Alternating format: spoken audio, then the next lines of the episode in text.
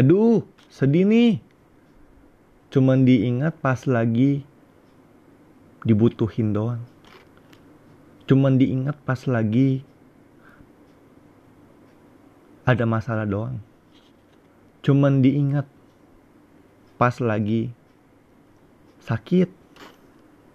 Cuman diingat pas lagi berbeban berat nih.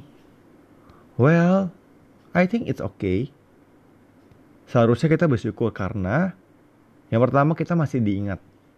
Artinya orang itu masih ingat diri kita dong.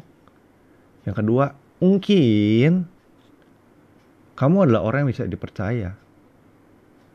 Kamu adalah orang yang bisa membantu temanmu atau orang itu untuk keluar dari permasalahan hidupnya. Well, it's okay. Kalau lagi alami masa-masa itu, ya jangan sedih. Bersyukur aja. Kan kamu masih diingat. Bersyukur ya. Ingat, impactmu itu besar. Apa yang kamu lakukan itu punya nilai buat hidupnya orang lain terus tambahkan nilai di dalam kehidupan orang lain.